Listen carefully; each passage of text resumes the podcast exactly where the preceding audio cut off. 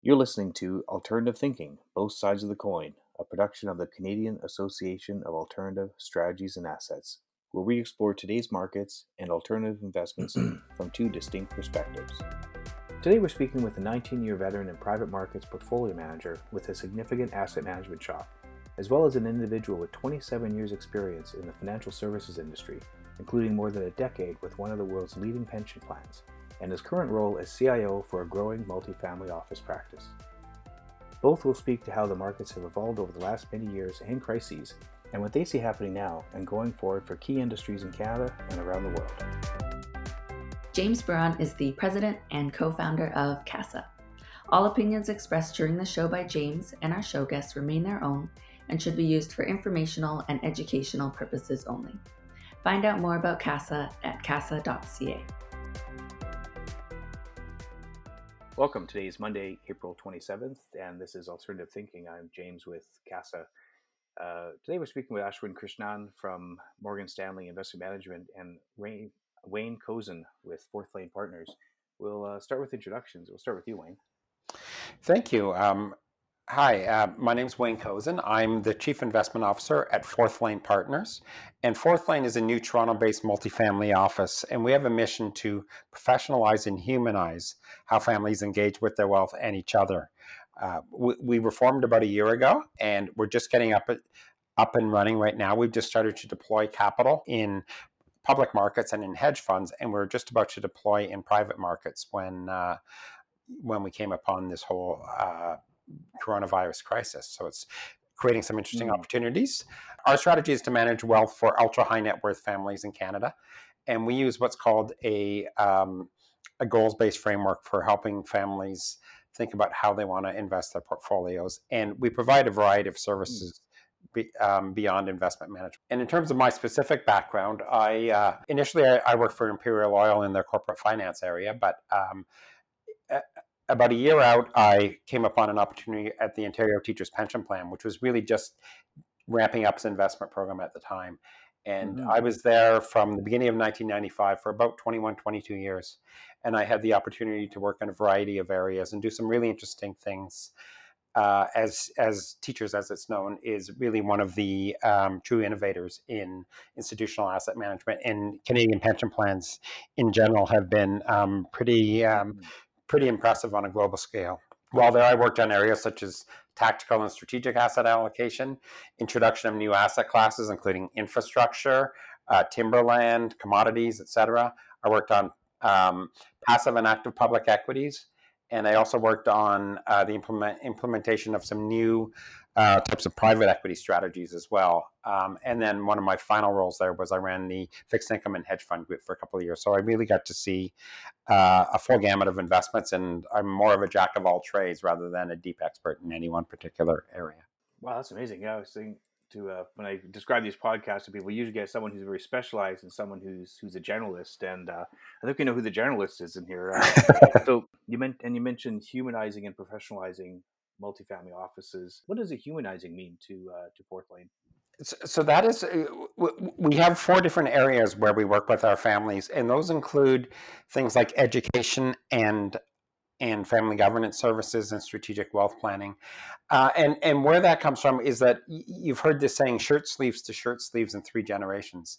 And what often happens okay. is, um, you know, there's a creator of wealth in the family the second generation um, helps to sustain that wealth, but oftentimes the third generation cannot necessarily sustain it. So we want to help our families educate their subsequent generations and help them think about how they want to um, benefit society, what their values are, what they want to do in terms of their investments, mm-hmm. and also in things like philanthropic areas. So we'll work, we will work together and help them to, to develop a philanthropic plan. We, we, may do this directly with them. We may bring in some specialized consultants in this area, but we want to help them to think about what is what is really important for them in their life and how do they continue to mm-hmm. really sustain what made their family um, unique and important in the first place.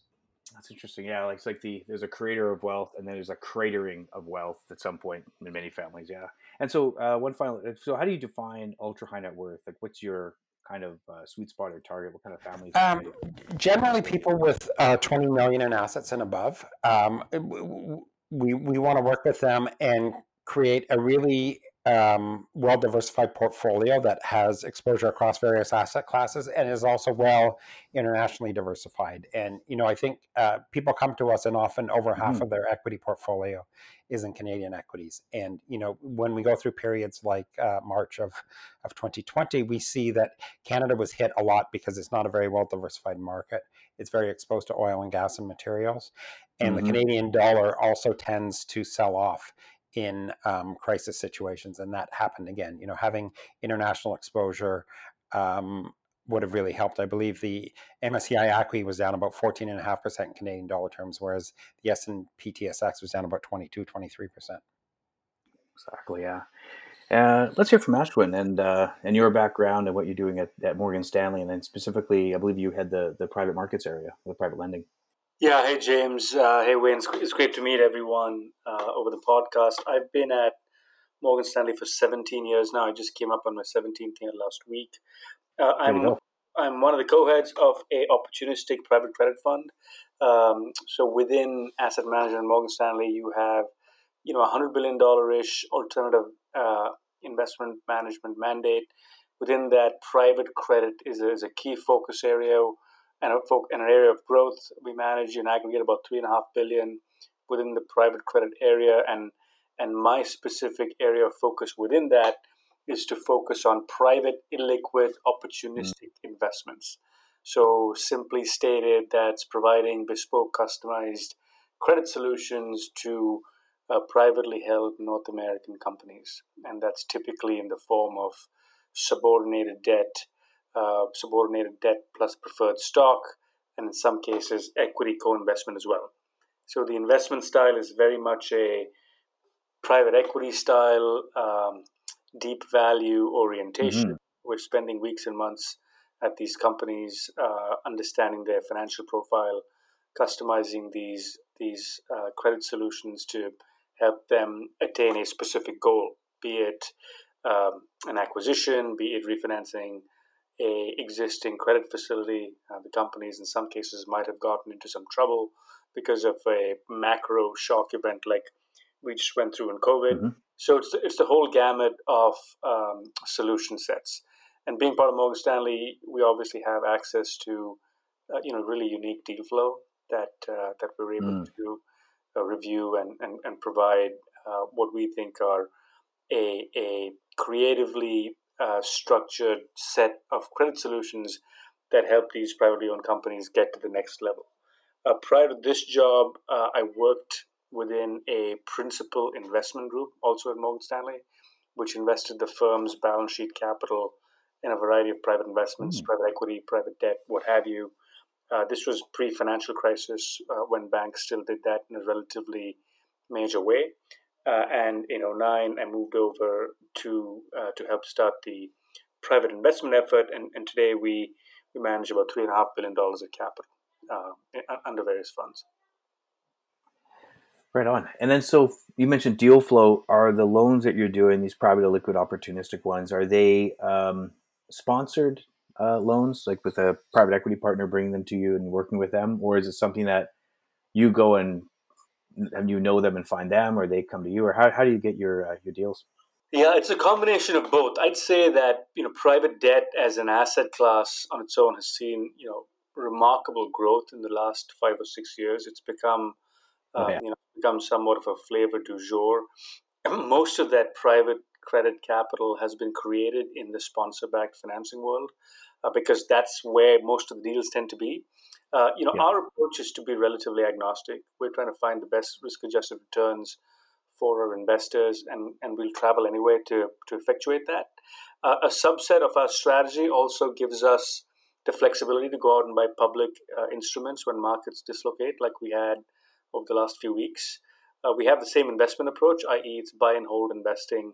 We're not necessarily day traders, but what, what often happens is that uh, during these dislocated markets, you have uh, you know, good credits and good companies thrown out of the bad due to technical factors and issues that specific funds may have, and we're able to go in and uh, and buy assets of significantly larger companies at, at pretty big discounts.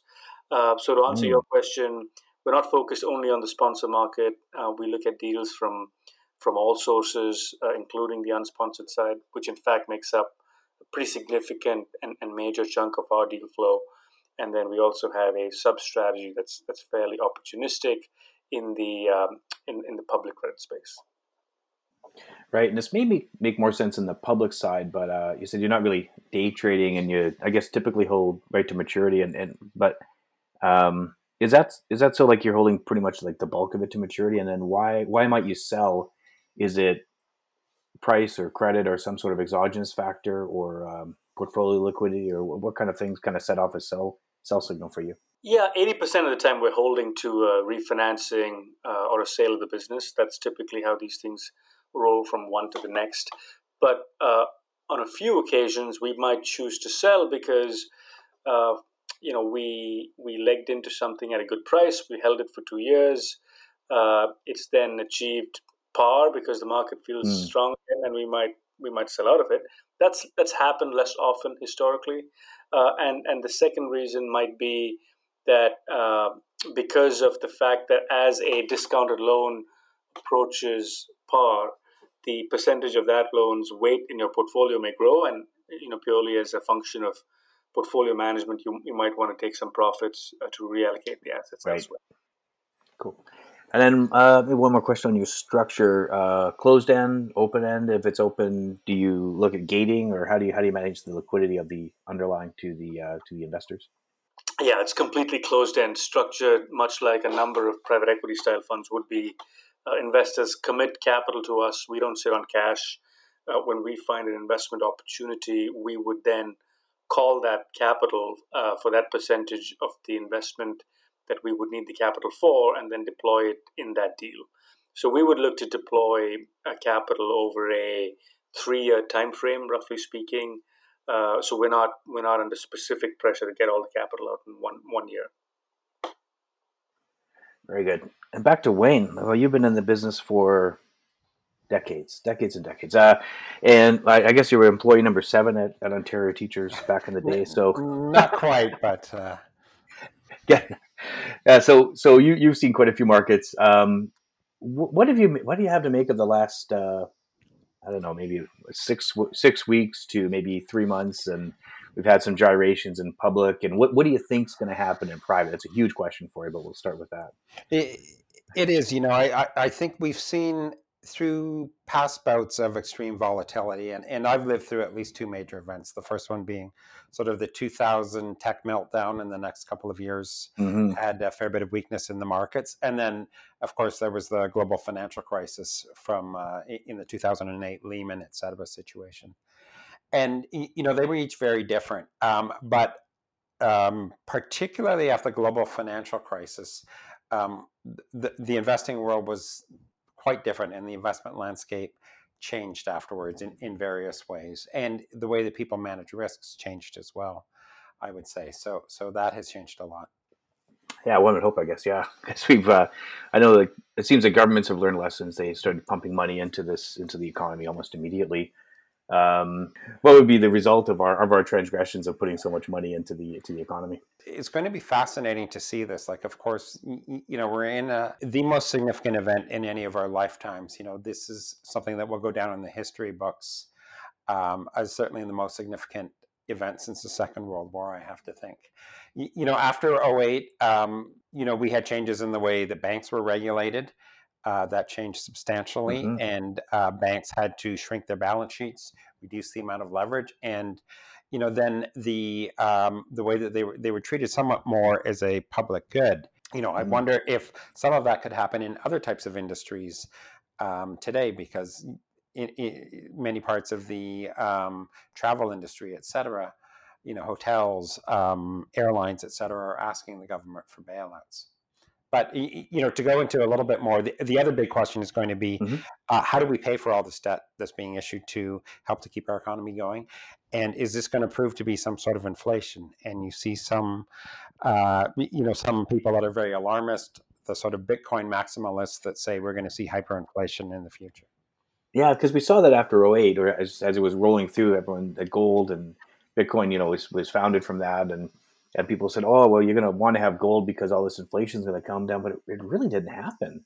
Um, it seemed they started, you know, tightening as almost as well as, as the economy was coming back. And um, do you think they're going to go right this time? One of my comments would be is that I think that they never really fully um, went back to more of a steady state neutral monetary hmm. policy. Hmm.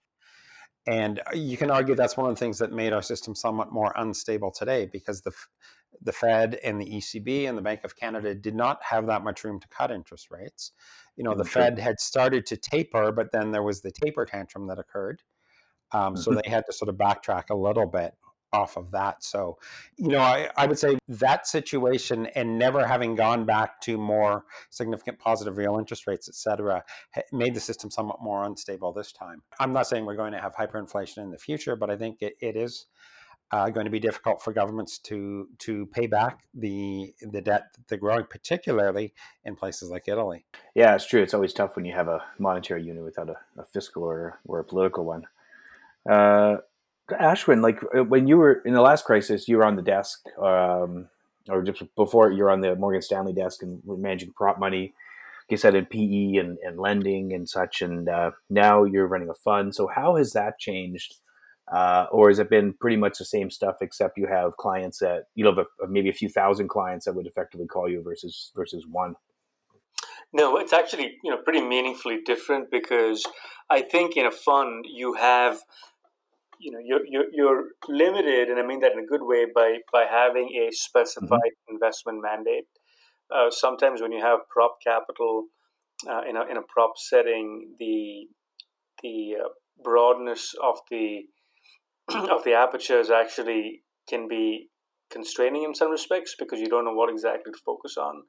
Uh, so, huh. a, yeah. as a stylistic matter, you know, nothing's perfect in life, but I would suggest that having a fund format with uh, with a narrower mandate makes you better at that specific thing that you do.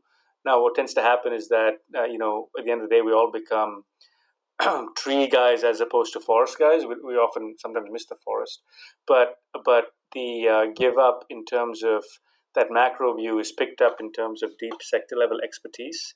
But if you're attached to a bigger platform like I am, you know you can overcome some of the shortcomings of being too specific because you have colleagues and um, you know other investment funds that you sit next to or share assets with that you can get quickly up to speed when you look at you know cross market opportunities that become actionable to you for brief moments in time. Mm.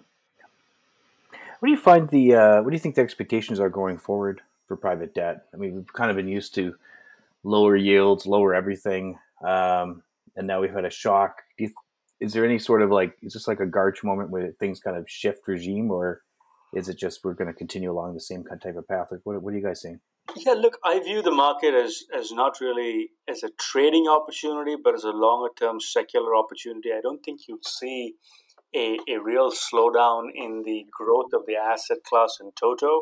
I think you will see a delineation of strategies, right? So up until uh, mm. March of this year, the the flavor du jour for the last few years has been direct lending because you can monetize the liquidity premium uh, you know banks aren't holding those loans in their balance sheet so you know you'd be better off uh, investing in, in direct lenders who have access to all that deal flow and all that capital i think what this has shown mm-hmm. is that uh, having a, a broad and flexible mandate where direct lending is is one arrow in the quiver opportunistic investing is another arrow in the quiver distressed investing is a third arrow in the quiver having a 30,000 uh, foot view of of the various pieces of the pie within the, within private credit and allocating dollars not really market timing but allocating dollars in proportion to what the next five year opportunity set might be is, is the way to go uh, as opposed to just being uh, you know a follower of trends and saying i'm only doing distress or i'm only doing direct lending because Mm. One thing we saw in the 0809 crisis is that all these vast pools of distressed money were raised immediately after the crisis and didn't really get tapped, right, for a long period of time. Uh, and so, really having mm. flexible capital is is kind of uh, you know the kind of kind of the way I think about it. Uh, and the asset class as a whole, I think, will continue to grow because across the across the globe, the, the liabilities that need that need to get funded or need to get at least serviced with the current cash yield component continues to grow.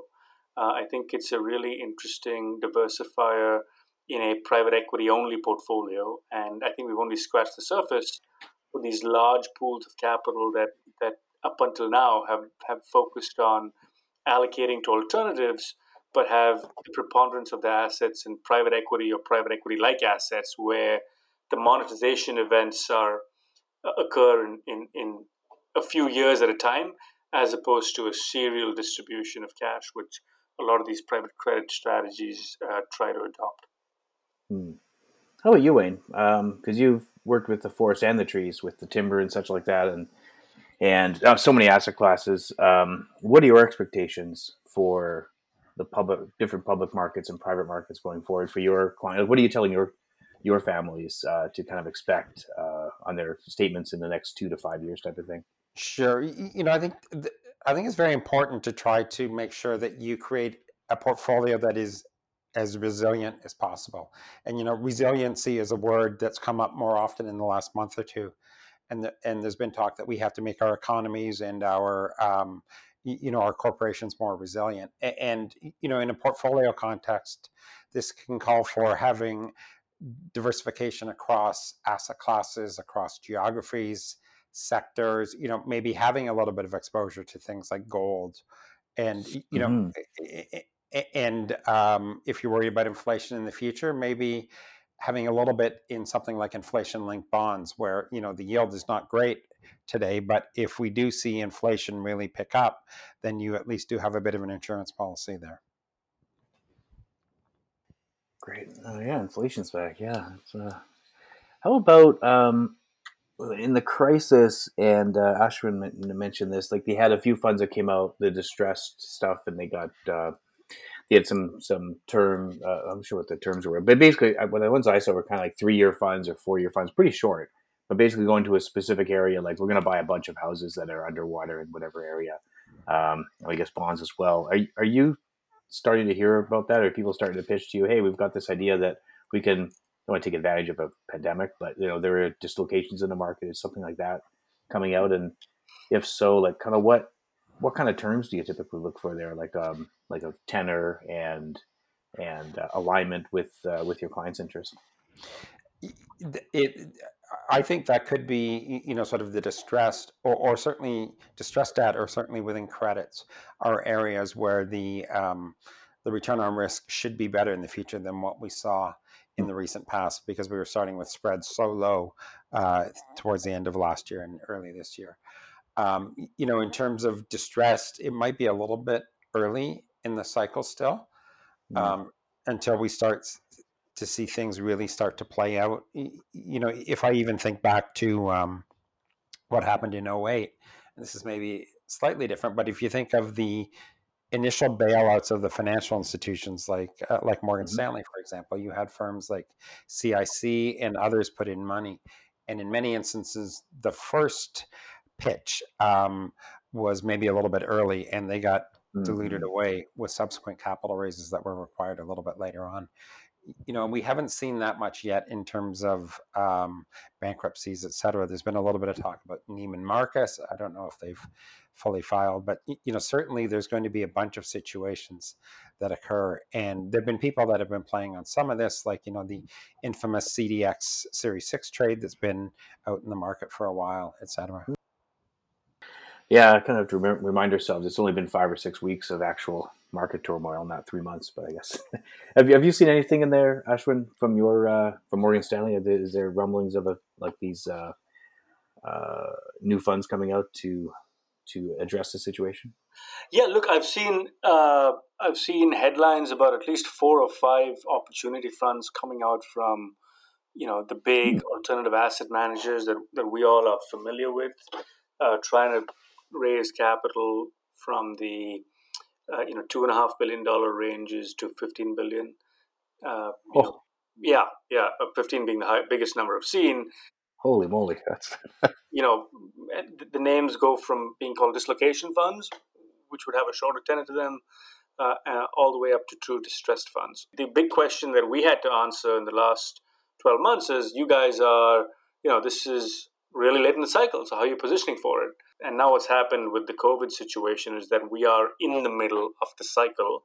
Now, the cycle may not be a traditional cycle, but it's still created a lot of uh, scenarios where people are modeling in you know 60 90 days of businesses that are in their portfolio where revenue is essentially non-existent right which mm-hmm.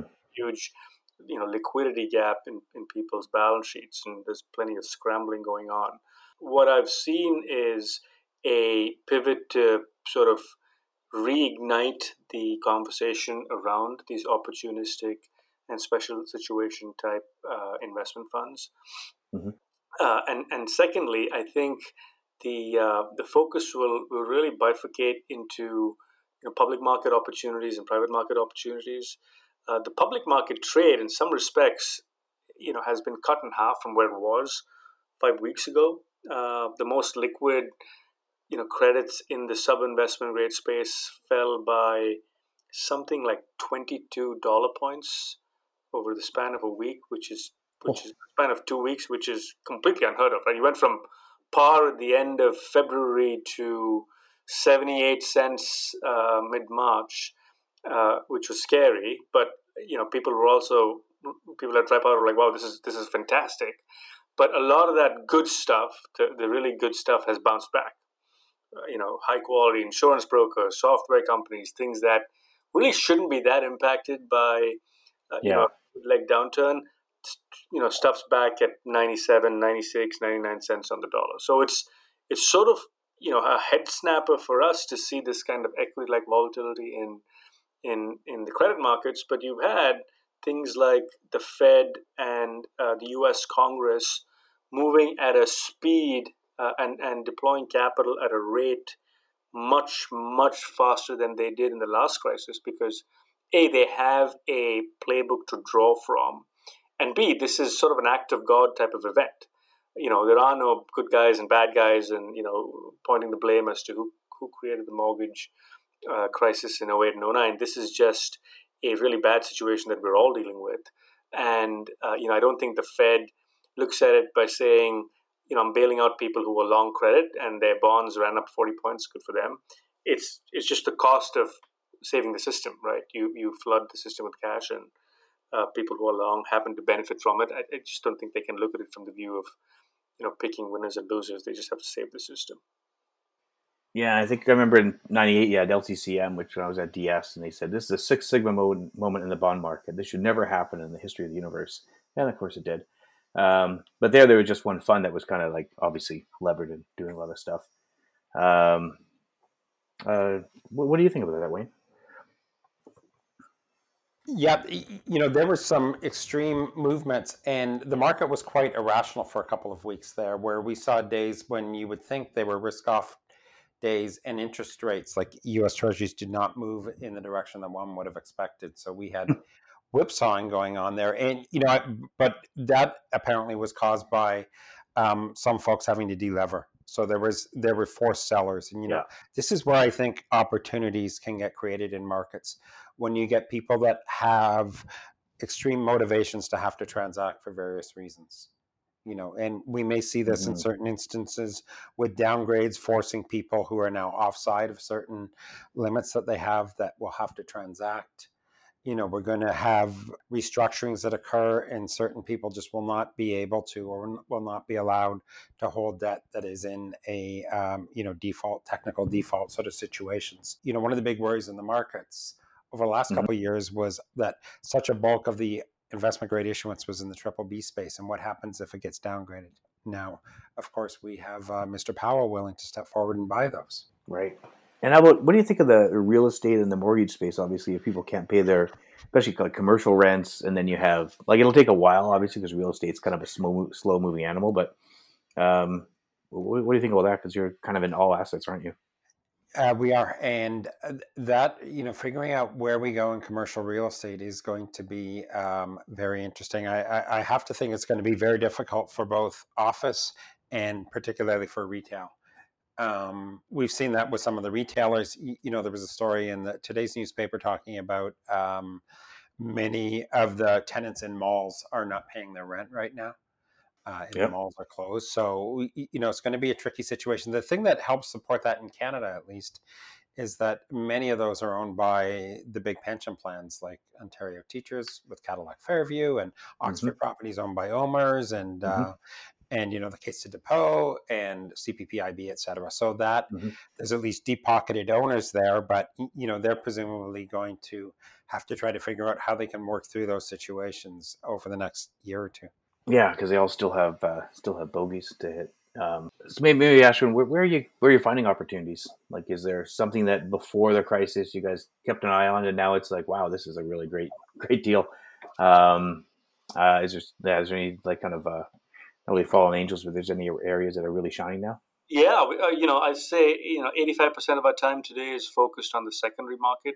You know, one big leg of the of the move has passed us by. That's the really really good stuff but we think that there's still some really good stuff. Uh, and note that I didn't use two goods, but just one, where you know a good hmm. business which may have been over levered in an initial LBO two years ago, um, you can probably find you know a decent handful, a couple of handfuls of first lien senior secured loans that um, are trading at 82, 85 cents on the dollar. So to put that in perspective, you know these are mm-hmm. loans that got done two years ago at at L plus three hundred, so that's four percent money at a small discount at ninety nine mm-hmm. cents on the dollar. So borrowing at four four percent and change, and today you can potentially buy some of those loans at eighty five cents on the dollar for the first position in the balance sheet. The thesis being that in two years, if you just held that, and and the natural thing that happens to businesses that uh, that are in the leverage finance market is that they transact, i.e., they get sold, they do events, they borrow new monies, etc., and you get taken out through an event in two years.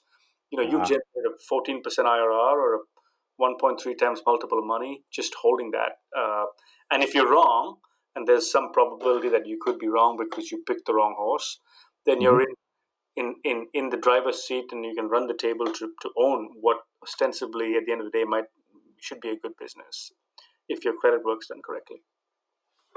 That sounds like a great trade. Is, is that the kind of stuff like when you're speaking with clients or investors? Uh, and I imagine you are a fair bit now with uh, a lot of web conferencing of that. Um, what uh, what's kind of your advice to them if they're looking at they're looking at this? Is that it's uh, it's just a place to be, or there's there's still some inherent danger in in um, in the markets? Yeah, look, there's there's inherent danger in everything, right? I mean, a first lien secured loan of a company that makes uh, automotive afterparts uh, trading oh, yeah. is a very different animal from the first lien secured loan of a tech enabled service provider, right? Even though they both have ostensibly the same return profile, the, the auto parts business will have little to no visibility into the next 90 days of its um, of its revenue stream, whereas the IT business ostensibly would have much better visibility, right? So right.